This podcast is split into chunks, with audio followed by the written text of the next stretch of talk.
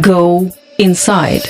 Привет, это по-прежнему подкаст Go Inside издание The Insider. Я Тимур Олевский, Павел Лузин. Мы продолжаем. Я не хотел в одном выпуске совмещать несовместимое. На самом деле удачно получилось. Для тех, кто, если вдруг сейчас вернется к первому подкасту и послушает его, то он узнает, что мы говорили о том, что может быть, если Илон Маск захочет включить свои спутники Starlink на территории Российской Федерации и раздавать россиянам интернет без разрешения российского правительства. Выяснили, что это возможно только в том случае, если, нарушая все законы, я не знаю, в случае войны, условно говоря про которую все говорят каждый день. Начнем с простого. Будет ли вторжение России в Украину и что его сдерживает? Я не думаю, что будет вторжение России в Украину. Потому что здесь не то, что что-то сдерживает, на самом деле сдерживает. В первую очередь сама российская система. Ведь воевать это не значит, что вы отдаете приказ и все механически работает. Да, у приказа есть всегда исполнитель. И даже после Дебальцева, если мы вспомним 2015 год, да, и бурятских танкистов, и заключения Минска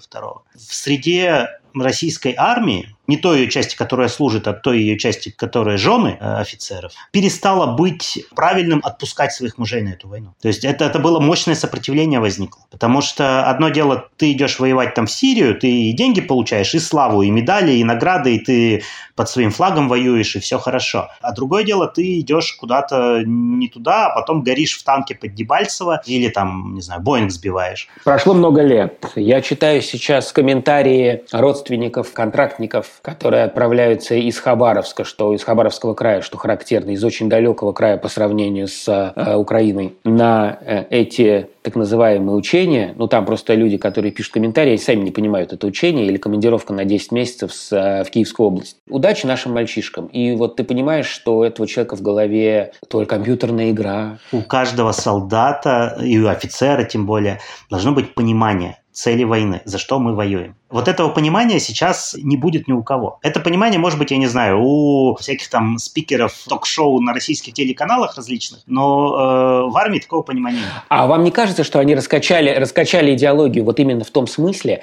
что сама война имеет цель ради войны, а с кем уже не имеет значения? У нас же в армии не маньяки служат. И это люди, которые вполне рациональны, которые не хотят убивать ради убийства. Те, кто угу. убивать ради убийства, они, во-первых, в армии э, долго не задерживаются, задерживаются. А во-вторых, такую публику уже утилизировали в значительной части. Ее утилизировали в той же Украине в 2014-2015 годах, ее утилизировали в Сирии, ее частями утилизировали в Ливии. То есть вот, вот таких маньяков, да, их, их было немало, и власть их сама боялась. И она с ними, в общем-то, расправилась. Если мы говорим о регулярной армии, то это рациональная система, и это система, которая нуждается в моральных каких-то ориентирах э, и нуждается в четком понимании, ради чего воевать. А это что происходит на границе с Украиной? Происходят э, маневры, которые призваны давить без перевода на полноценное вторжение, призваны давить на Запад Запад чтобы Запад давил на Украину, чтобы Украина э, начала исполнять все-таки Минские соглашения, умирающие. Ну, они, по сути, уже мертвы, но чтобы все-таки попытаться выжить из того, что в 2015 году, в феврале 2015 года было подписано, э, выжить из этого документа хоть что-то. Не будем забывать, да, все-таки есть Донбасс, да, Ордло, отдельный район Донецкой и Луганской области, да, и ДНР, ЛНР. И там находятся все-таки какие-то войска. Ну, офицерский состав, там, солдаты — это местное население. И вот они уже 8 лет находятся, ну, почти 8 лет находятся там нелегально. Это рождает казусы, вплоть до того, что вот недавний совсем случай, ростовский там районный суд, который разбирал дело о взятках, они перечисляют количество продовольствия, которое они возят для снабжения вооруженных сил ДНР и народной милиции ЛНР. И на самом деле по количеству продовольствия при знании там нормативов питания, калорийности и так далее можно рассчитать вообще, какова численность всех этих войск. Кстати, да. И суд э, это на голубом глазу публикует, потому что для ростовского районного суда нет вообще никакой проблемы в том, что находятся российские там, военные э, на Донбассе. Они это знают, они к этому привыкли, они, они в этом живут уже много лет. Это все сложно, потому что даже если это секрет Полишинеля, да, это все равно секрет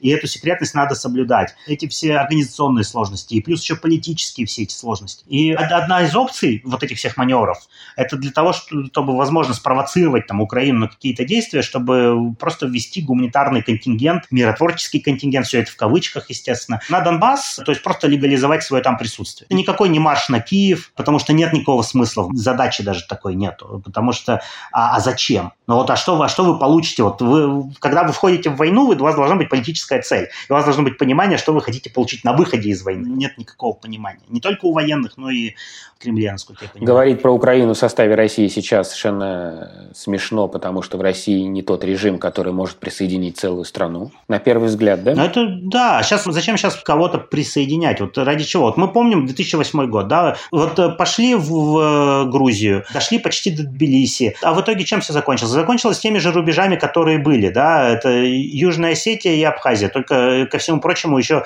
признали их в качестве независимых государств и потеряли, в общем-то, возможность влиять на Грузию, ну, то есть на наши возможности повлияния на Грузию, они резко сократились с тех пор. Есть же ощущение, что идея восстановления Советского Союза в каких-то там границах, она существует не совсем рационально. Она существует в качестве сверхцели существования. Физической, физиологической и политической. Сверхцели, но если читать вот э, российских всяких околовластных там экспертов, там пропагандистов, не знаю, там идеологов, то можно увидеть э, простое понимание. Да? Они прямым текстом называют Украину несостоявшимся государством недогосударства, там, серой зоны, как угодно. А это что значит? А это значит, что ну, через 10 лет, через 20, через 30 э, в Украине сменится власть. Один раз, два, три, пять. И рано или поздно Украина станет э, частью большого русского мира, вернется в лона. Да, если мы даже Путина почитаем, там его июньскую статью, там термин «антироссия» он вводит. Но вот в 2014 году, после революции достоинства, да, после Майдана второго, можно было предполагать, что Украина создаст такую а, альтернативу, политическую, экономическую. В первую очередь экономическую, кстати, да, потому что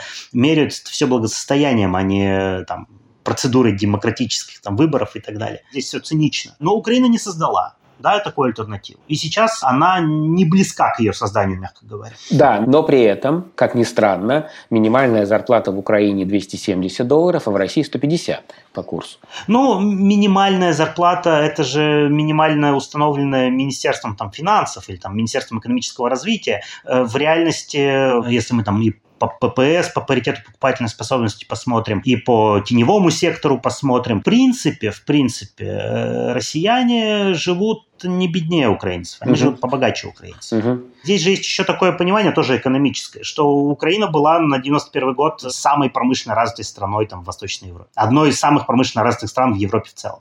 Сегодня Украина таковой страной не является. В общем-то, э, Украина не создает, она не становится антироссией. И в Кремле это тоже понимают, что Украина не является антироссией, потому что она не создала эту альтернативу политическую, экономическую, она не создает ее сейчас. А раз она ее не создает, минуту, то минуту. чего тут есть нюанс один. Вот тут я готов с вами поспорить. Но не в смысле поспорить там на, на примерах создания заводов и фабрик. Прямо скажем, Европа тоже идет другим путем. А на примере частной инициативы и гражданского сообщества. В России же запретили запретили после 2012 года собираться больше трех и посыпать самостоятельно песочком а, лед вокруг своего дома. Государство сказало, мы сами сделаем для тебя все, что можем, а что не можем, даже и не думай. Главное, не делай ты ничего сам. Вот в этом же была основная идея. Не собирайтесь по трое, не берите свою жизнь в свои руки. Лозунг а, мегафона из рекламы 2000 года «Будущее зависит от тебя» 10 лет вытравливался кнутом и пряником в том числе. Украина шла абсолютно другим путем. Мы будем бедные, но мы будем друг за дружку самостоятельно брать жизнь в свои руки и песочком. Государство нам песочком не посыпет никакой лед, но мы соберемся с соседями и посыпем его. И это,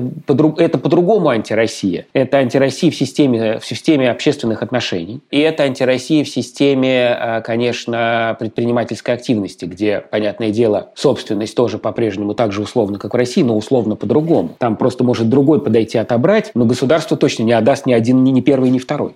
вот в чем дело. Ну, видите, э, вот эту низовую гражданскую активность, которая есть в Украине, ее из России не очень видно. Плюс насчет песочка у дома, э, у российского общества есть другие инструменты. Да? Вам достаточно написать в Инстаграм губернатору. И он все посыпет, да, тут же же. Да, и он, и он, он прибежит и сам все посыпет, потому что э, он прекрасно понимает, что если он не прибежит и не посыпет, в Инстаграм придут еще десятки таких же, а потом они напишут э, в администрацию президента, и тогда песочком посыпят уже их. Ну, в этом есть разница немножко, как между жизнью в э, зоопарке и жизнью на воле. На воле опасно Конечно. могут съесть, но это жизнь на воле, другая жизнь просто. Наше общество, оно такое, какое оно есть. В данном случае ему идея низовой гражданской активности, которая есть в Украине, она ему не близка. Мне казалось, что она в 2012 году была близка, и мы были на пороге этого перелома после четырех лет Медведева, когда, условно говоря, концепция подвешенного кофе стала общепризнанной. И потом она очень быстро была свернута как опасная стратегия, приводящая в тюрьму. Да, у нас самоорганизация низовая – это не наша сильная сторона. Зато мы индивидуалист. Каких еще поискать? Это да, правда. а это тоже имеет свои сильные стороны. Опять же, зачем биться головой об стену, если ты сделал шаг в сторону, и вместо бетонной стены у тебя чистое поле, теневой сектор экономики, пожалуйста, иди работай, зарабатывай, даже никаких налогов платить не надо. Ну, или там по минимуму что-то.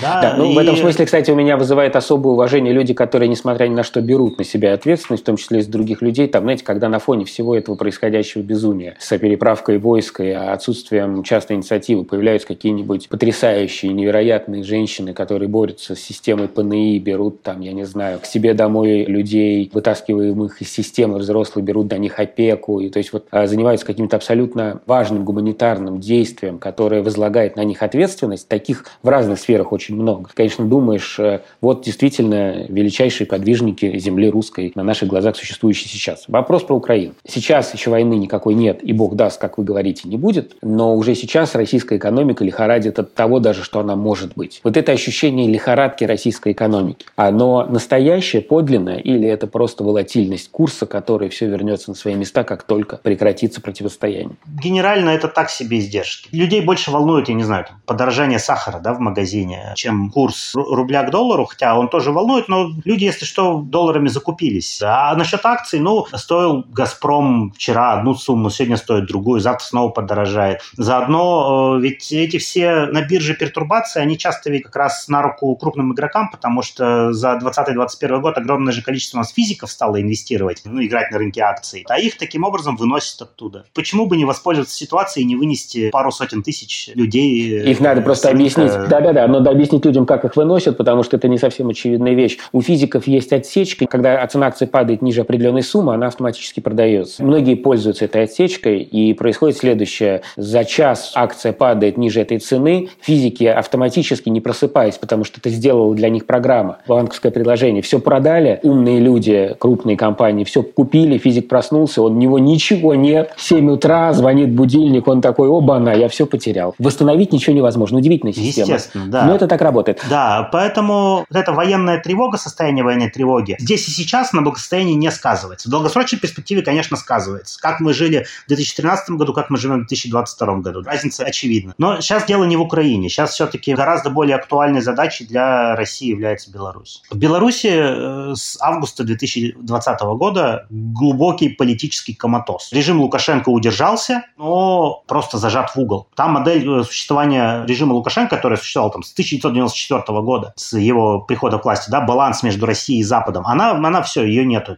Это полная зависимость от э, России в экономическом плане и в политическом. Лукашенко в феврале вот этого года должен проводить референдум о, о Конституции, о поправках Конституции. Будет он его проводить или не будет он его проводить, до сих пор не очень понятно. Лукашенко пытается, конечно, политически выжить, но э, перспективы очень, очень туманны. А для России интеграция союзного государства, мы помним еще с 18-19 годов, является одной из актуальных повесток, да, потому что это же еще и попытка нашу систему как-то в нее инъекцию вдохнуть жизни, как-то ее здесь сделать более гибкой, драйв ей какой-то придать. Плюс наши собственные поправки в Конституцию 2020 года, да, они отчасти унифицируются, кстати, с белорусской Конституцией. Когда местное самоуправление у нас теряет автономию, становится частью системы органов государственной власти. Это то, что, это то, что есть в Беларуси. Мгм. Да, это то, что то случилось есть- в России недавно, и не все поняли, а зачем э, закон о публичной власти появился, почему муниципалитеты, которые имели бюджеты и определенные права, перестают быть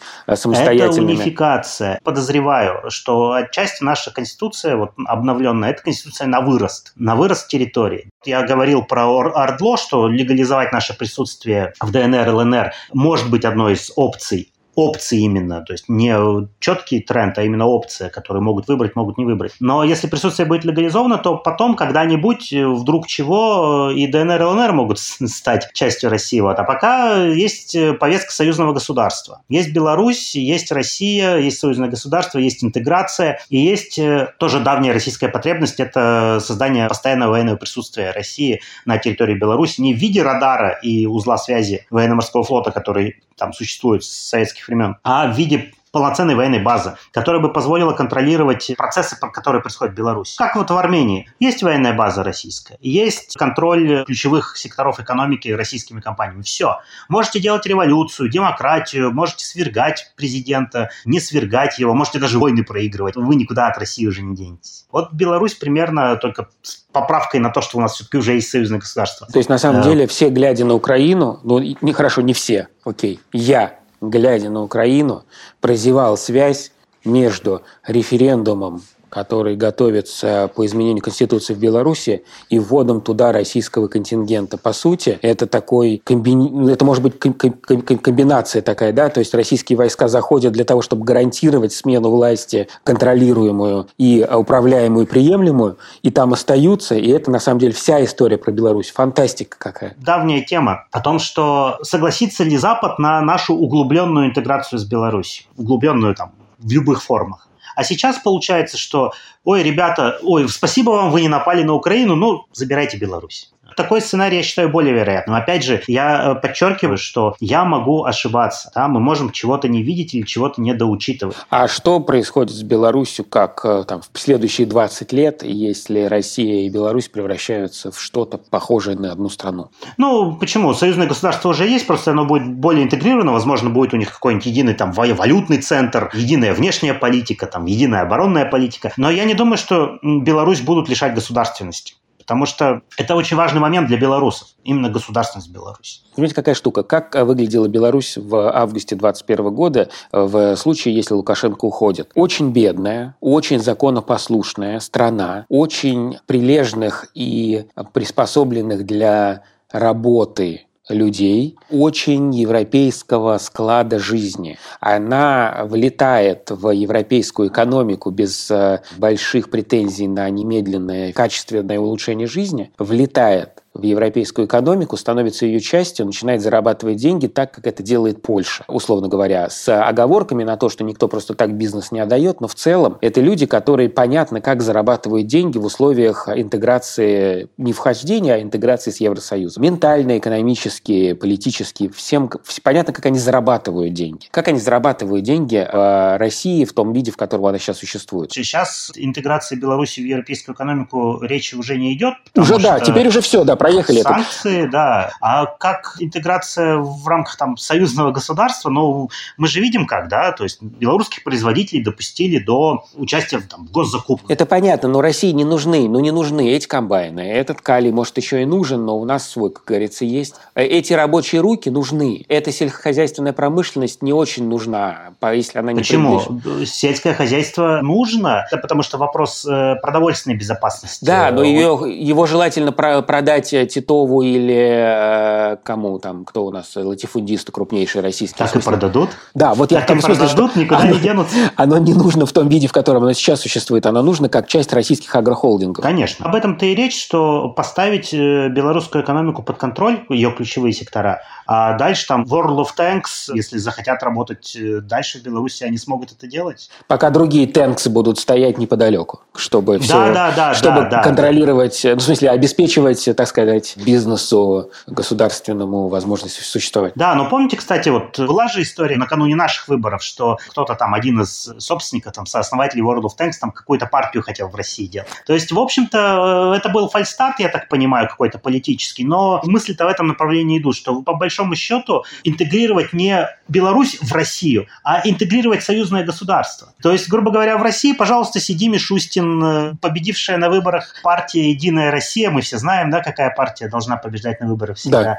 да. она будет формировать, допустим, даже правительство прекрасно. В Беларуси будет то же самое. А над этим будет э, вождь, э, президент, председатель Госсовета союзного государства или, или как-то еще. Но это все решаемо, то есть не, не надо никого аннексировать, э, присоединять. Какие-то вот такие более сложные решения здесь возможны. Что мне непонятно, зачем такие чрезмерные усилия для такой, казалось бы, несложной для России задачи? Или она только кажется несложной издалека? Она кажется несложной, потому что Беларусь является независимым государством, членом международного международного сообщества, угу. членом ООН.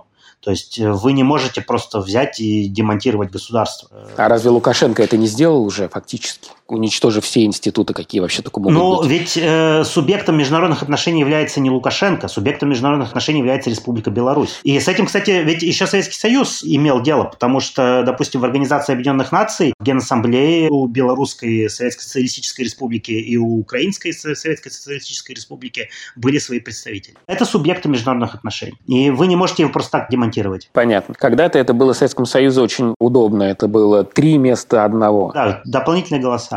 Сейчас это превращается в отдельную историю с э, проведением каких-то бесконечных перебросок войск со стороны выглядящих как просто что-то ужасное. У нас, видите, у нас дефицит дипломатического ресурса. Мы особо влиять на мир, ну, мы можем там наличием своего ядерного оружия, да, там правом вето в ООН и тем же самым, вот о чем мы говорили, космосом, да, тем, что мы сотрудничаем с США и с Европой в космосе что мы стратегические партнеры. Вот три кита нашей великой державности. Появился там четвертый кит – которого не было там 25 лет назад, это э, армия, обычные вооруженные силы. Вот мы там в Сирии, вот мы там в Ливии, вот мы в Центральной Африканской Республике инструкторов отправили, вот мы еще, еще где-то. Создаем давление да, политическое, дипломатическое на Запад, на Украину и на Беларусь. А из Беларуси при наличии там полноценного военного присутствия удобно давить, продолжать давить и на НАТО, страны Балтии в первую очередь, и на ту же самую Украину. Поэтому я и говорю, что Беларусь, мне кажется, сейчас э, для Кремля более приоритетной. А почему с Дальнего Востока перебрасывают войска? Так потому что, чтобы войска Западного военного округа служили прикрытием. Потому что если вы двинете войска Западного военного округа, у вас дырка образуется, да, вам надо слишком сложную логистику переводить, вам надо всех двигать по цепочке. Есть один нюанс, который связан с Беларусью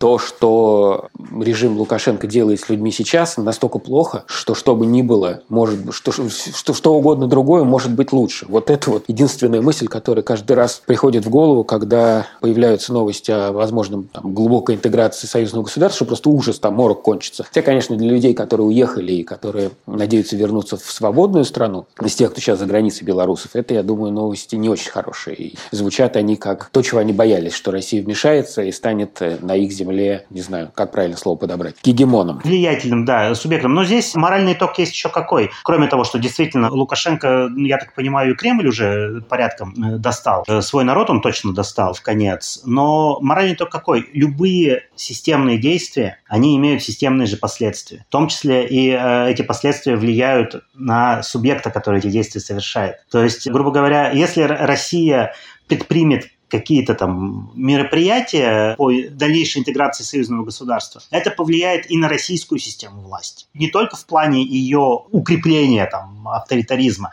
но и в плане ее усложнения, возможно, и усложнения не только власти, но и общества в целом. И это будет фактором эволюции этой системы. Возможно, что это как раз по закону непреднамеренных последствий может привести к определенной ее либерализации. Хотя бы в э, экономической части, потому что такая сложная конструкция, как союзное государство, да, она нуждается в кислороде для бизнеса, для свободы предпринимательства. И вообще, с точки зрения даже там местного самоуправления, все управляется через Инстаграм губернатора. Вы демонтировали местное самоуправление, вы лишили возможности людей выбирать себе мэров. Но эту систему очень сложно будет удерживать без делегирования полномочий. Вы хотите создать агломерации, там, региональные, межрегиональные. Отлично. Как вы этим будете управлять? В данном случае сложность системы, она должна вынуждать, и она вынудит к делегированию, к все-таки запуску кислорода в систему. Ну, это вот единственный оптимизм, который я, не будучи особо оптимистичным человеком, здесь, здесь питаю. И на этой оптимистической ноте мы закончим. Неожиданный вывод из того, что вся эта агрессивная история может закончиться внезапной либерализацией. Понимаю логику вашу, не понимаю, как это произойдет, но мне ужасно нравится, как это звучит. Спасибо большое за ваш анализ а, и читайте статьи Павла Лузина у нас на сайте